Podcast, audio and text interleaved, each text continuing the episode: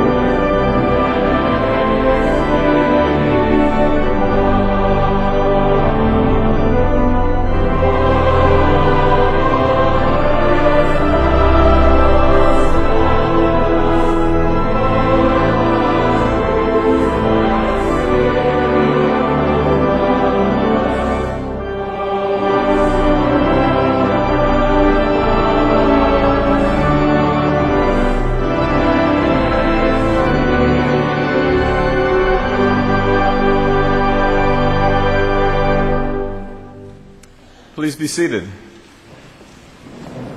Good morning. Welcome to the opening convocation. I have the honor of introducing the S G A president, Wade Hauser, class of oh nine, from Des Moines, Iowa, a major in political science and environmental studies.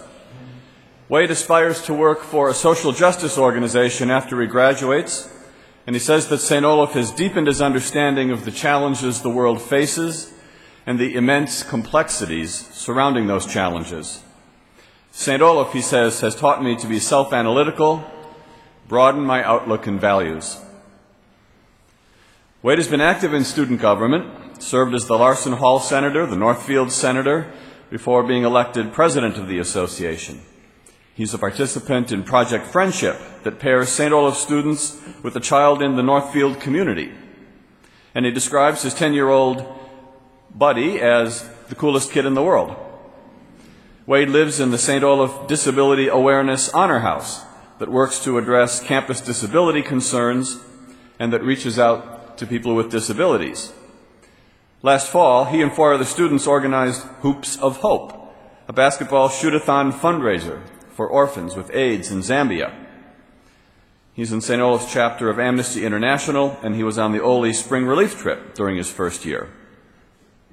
As he begins his final year on campus, Wade says that his time at the college has been defined by the friendships he's made and the wide variety of subjects he's studied.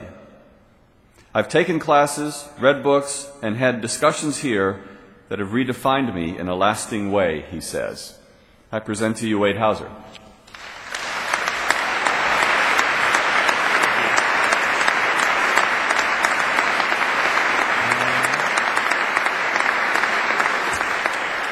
Thank you. Move this. For some in the audience, I would guess those with the robes, this is an opening ceremony that you've attended many times. For others, this is your first convocation and first year at Saint Olaf. For each of us, this marks the beginning of a new and exciting year. When I got here three short years ago, I made a vow to myself that I'd be different than I was in high school.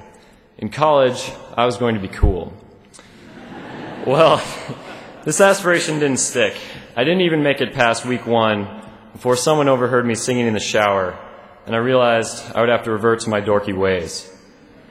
Fortunately, I learned that there's no one cool kid's table in the C A F, and no one way to excel. Saint Olaf is a great place. My professors, friends, and activities allow me to find my niche and work towards the best definition of being myself. I've taken one path at Saint Olaf that is drastically different from many others. I have friends who've traveled the world for a semester, or worked in an orphanage abroad, sang in the choir, or published scholarly research. This array of achievement shows that despite what they may tell you in math class, college has no right answer. The longer I'm here, the more I realize that Saint Olaf is full of impressive people and endless opportunities. So if I can offer a suggestion as we start this new year, it would be that whether you are a tenured member of the faculty, on the college staff, or a student, be open to all the great opportunities around you. Attend the many campus events that are as intellectual as the fall pack speaker, enjoyable as a student alumni event, or as invigorating as a dance in the pause. Get involved in this great place, get to know your neighbors, and let me know how I can help. Thank you.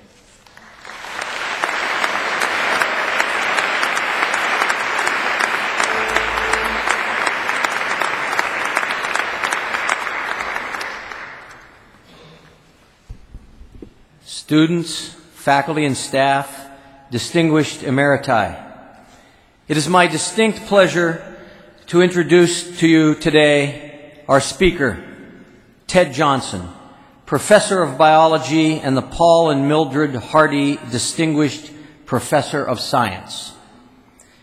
Ted and I were hired to teach at Saint Olaf in nineteen seventy-seven, making this the start of our thirty-second year together on the faculty. During that time, our colleagues and I have witnessed the remarkable career of this dedicated teacher, scholar, and servant of the community, and we continue to marvel at Ted's extraordinary accomplishments. Anyone who has gotten to know Ted Johnson, even in a superficial way, realizes almost immediately that Ted is a teacher to the core. His students, following his faith and family, are his greatest love. And this fact manifests itself in almost everything that Ted does. When I speak with new faculty about their role at the college, I often advise them that when in doubt about something, they can usually discover the best course of action simply by asking the question, what will be most beneficial to my students at Saint Olaf? I'm willing to wager that Ted Johnson asks himself that question on a daily basis, for his actions over the course of three decades bear witness to his great care and concern for his students and their love for him. Through his indefatigable work as chair of the Health Professions Committee, his formal and informal work as an advisor, not to mention his stint in the Dean's, uh, Dean of Students' office, Ted has counseled and advised literally thousands of Saint Olaf students in the sciences and beyond. Indeed, I imagine that Ted is probably the best protected faculty member at Saint Olaf in terms of health care insurance, for he has certainly advised enough pre-meds who have now become specialists to cover virtually every known disease or ailment on the planet. In the best Saint Olaf tradition, Ted's interests overflow beyond the confines of his discipline. He and Michelle have made the incorporation of a global perspective into their lives part of their existence, leading many Saint Olaf terms abroad all over the world, as well as coordinating a number of medically related off-campus interims. Ted grew up on a farm, and in that environment he learned how to pitch in and work hard. Those lessons have carried over into his life as a professor. If you need help, just ask, and Ted will roll up his sleeves, take on the task, get it done, and then expect no credit or glory for the work. Ted is a truly humble person who, as a scientist, is willing to learn by experiment, by trial and error. Illustrative of this point is a case years ago in which Ted's typical assignment in microbiology class literally blew up. He, retu- he routinely has his students make root beer to demonstrate the abilities and usefulness of yeast. While the prepared bottles were being incubated, Ted came into the lab over the weekend only to discover root beer flowing onto the floor from the incubator. About a quarter of the bottles had exploded because he had set the temperature too high. He cranked down the dial and went home. On Monday, when he opened the incubator, he found the rest had frozen solid and shattered. The temp was too low. Having personally learned a good thermodynamics lesson on the effects of temperature on expansion and contraction, as well as yeast metabolism, I'm told that Ted's root beer now turns out perfectly on a regular basis. Colleagues, students, friends of Saint Olaf, I can think of no one better to inaugurate our theme year on science and the liberal arts than Professor Ted Johnson. Please join me in welcoming him to the podium to address us today on the topic, Students, New Science Building, and Liberal Arts.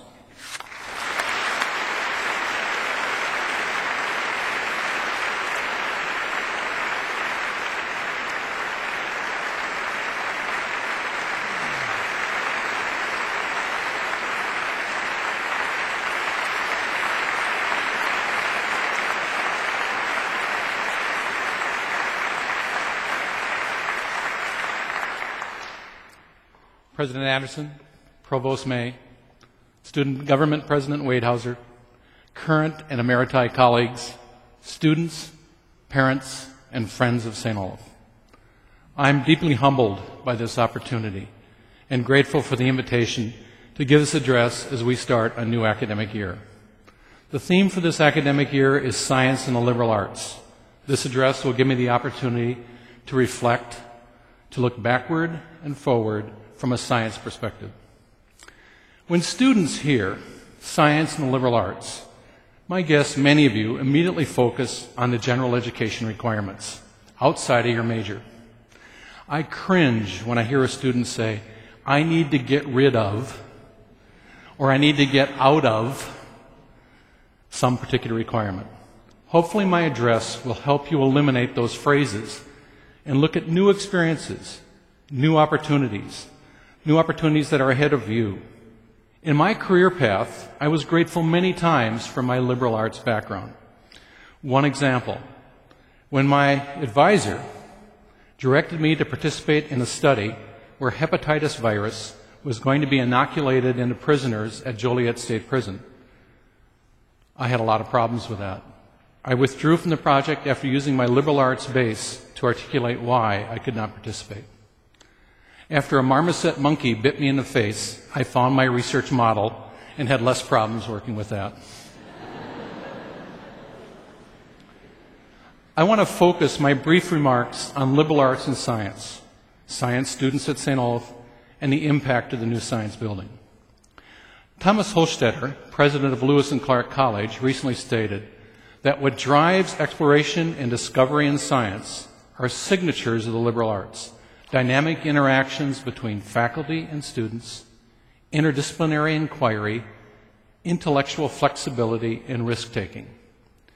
Within that context, let's examine science and the liberal arts, or as someone recently labeled it, intellectual cross-training. Humanities and science have a long history which has evolved and changed over time. Many in this audience, including the provost, are much more qualified to discuss the historical roots of liberal arts and science. Early in its evolution, a wall was created by the humanities and scientific community, separating science from humanities. C P Snow, in his famous nineteen fifty-nine essay, The Two Cultures and the Scientific Revo- Two Cultures and the Scientific Revolution, discussed the split between science and humanities. The split has diminished somewhat, but remnants still exist today. Artists need exposure to physics, and physics students need exposure to the humanities and to other areas of science. This summer, Jules Deinstock, Dean of Medical Education at the Harvard Medical School, in a provocative article in the New England Journal of Medicine, advocated that the liberal arts science courses taken by pre-med students should be altered so that the material covered is tied directly to courses found in medical school. And those courses should include relevant medical concepts, allowing the medical schools to build directly in these courses at an advanced level. He went on, courses such as ethics should only be offered in medical school when students are ready to apply them. Now, one of the fallacies with this proposal is that most pre-med students don't go to medical school. Contrast that way of thinking to that found in Lewis Thomas's, Another Physician, his essay, How to Fix the Pre-Med Curriculum, published in the book, The Medusa and the Snail. Doctor Thomas suggested that pre-med students should take very few science courses, with their course selection centering on Latin and the classics, with English, history, literature, philosophy, and at least two foreign languages being their curriculum. Interesting thought. So what is the value of science in the liberal arts? Brian Greene, in a New York editorial recently that was published this summer, which I'm paraphrasing, stated this: science is a way of life.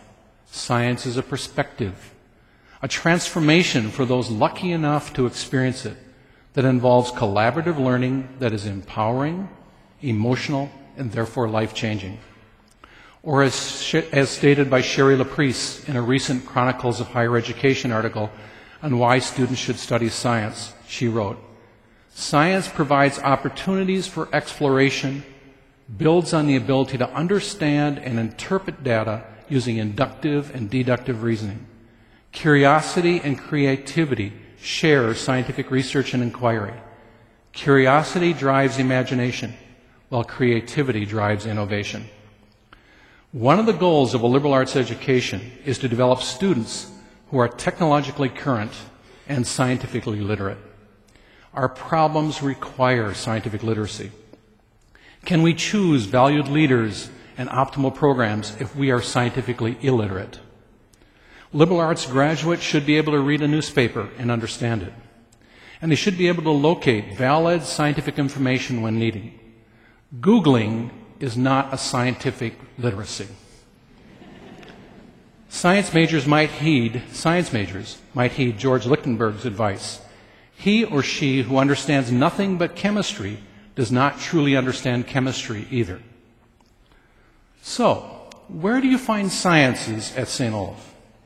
A high school student, John Wilkes, said, if it blows up, it's chemistry, if it dies, it's biology, and if it doesn't work, it's physics.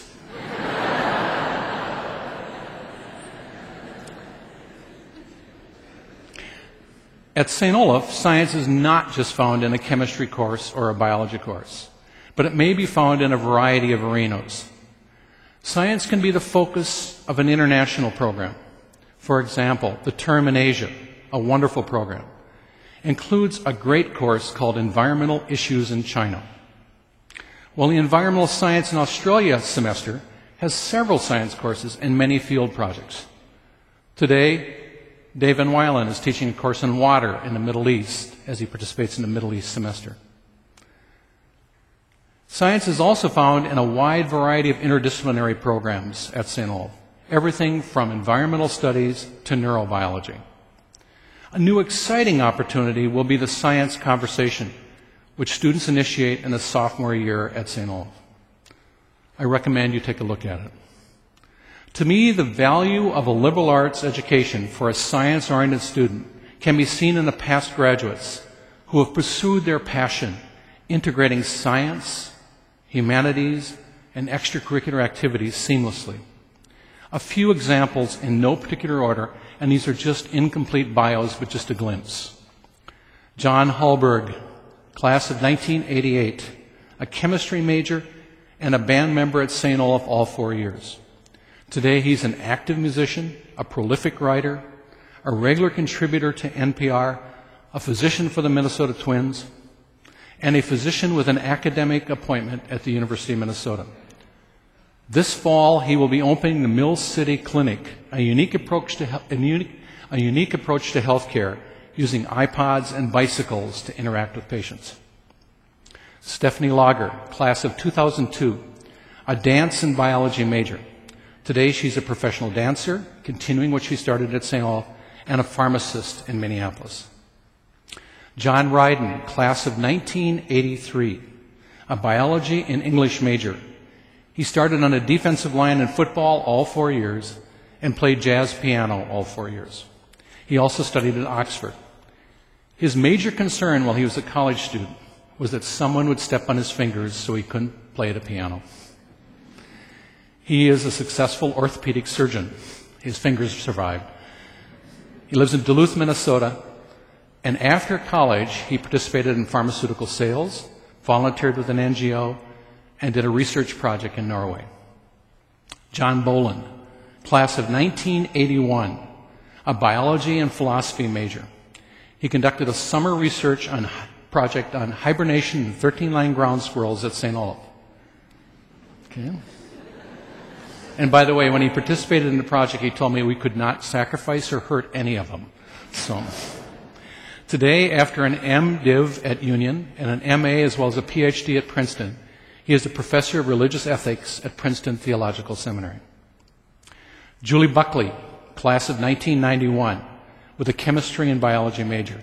She participated in the Saint Olaf Orchestra and sang three years in the Saint Olaf Choir. After medical school at Hopkins, where she played her violin all four years, she is chair of radiology at Stanford and still performs regularly.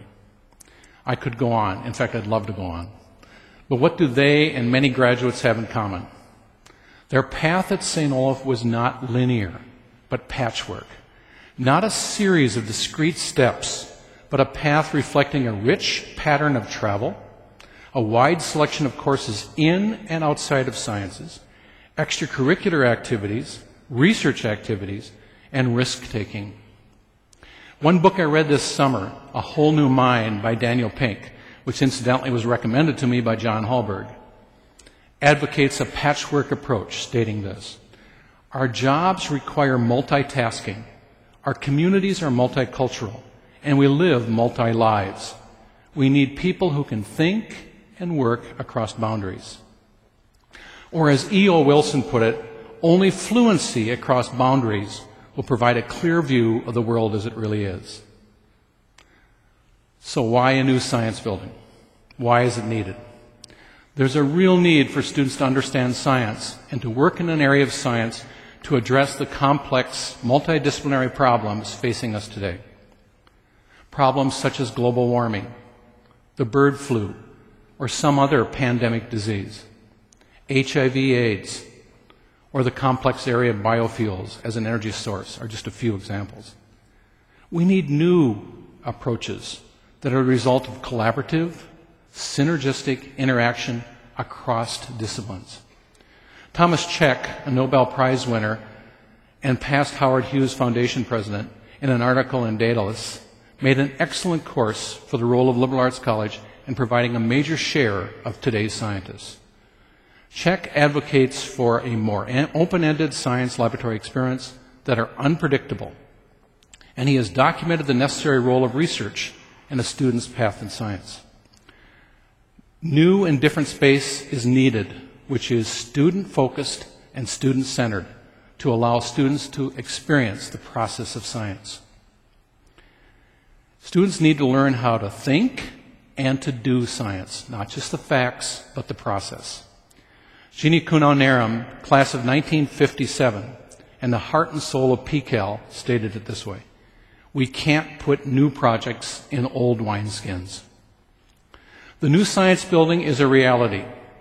In addition to the building, I must include the new partnership with the Nature Conservancy, involving the six hundred acre Weaver Dunes, thanks to Steve Freeberg's leadership, and the leadership, and I'm sorry, and the restoration of the Saint Olaf natural lands surrounding the college. The Saint Olaf natural lands were initiated by Gene Bakko and assisted by many different individuals. I would like to take this opportunity, and by the way, it's better to ask for forgiveness than permission to do something, so I'm going to go ahead and do this anyway. I'd like to take this opportunity to recognize Gene Bakko, curator of the natural lands, for his unbelievable stewardship and hard work. Gene is in his last year at Saint Olaf, and I would like to ask Gene to stand and be recognized.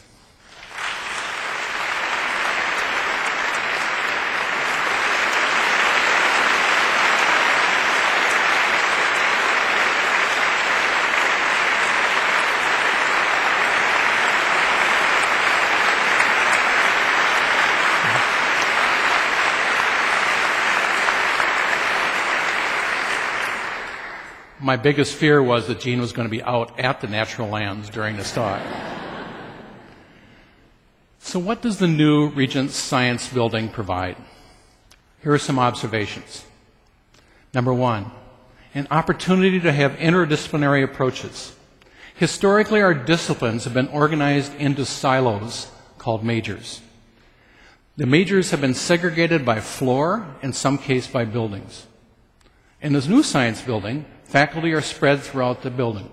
Biology, for example, is on three different floors and two different wings. This should enhance interactions, collaborations, and allow us to focus on where our interdisciplines intersect. One example is the new Chem Bio intro sequence, affectionately called Chubby, where chem and biology are taught together by biology and chemistry profs. Number two, most research spaces in the new building are collaborative and integrate faculty from many different disciplines around core areas in the same space. For example, I'm an immunologist. I share a research lab with a physical chemist, several biochemists, a cell physiologist, and a molecular yeast biologist. This arrangement should enhance crosstalk, interactions, with a real chance of synergy and collaboration. What a fantastic opportunity. Number three, classrooms and labs have flexible seating and a unique arrangement which should greatly enhance active learning. For once, we'll be able to have discussions with movable clusters of students rather than fixed seats where students stare at the back of someone else's head. Discussions now can move from the classroom to abundant gathering areas with blackboards, in and outside of the building. Yes, there are blackboards outside the science building. Innovative approaches to teaching will be possible, such as Charles Ubenauer's plant morphology class, where lecture and lab are blurred, or the analytical chemistry class, where they use a chemical industrial plant model, where students take different roles in an industrial laboratory. New, exciting possibilities are ahead. Number four, and all of us are excited about this, the building will be as sustainable and as green as possible. Not just a model, but a working example of what is possible. Innovations range from the green roof to passive solar, to the collection of rainwater to water the plants, to the minimization of chemical wastes in our chemical and biology laboratories. I could go on, But let me end by inviting you to come see the building next week. Take a class in it. Occupy it. Make it yours. Find your space. I already have a couple of really neat ones picked out. And finally, don't just make it a warm passage from Larson to Old Main. First-year students to seniors, start your journey. Pursue your passion. Find out what you enjoy. What excites you, and see where it leads. Make your approach not a make your make your approach a journey, not a treadmill. Thank you for this opportunity to address you.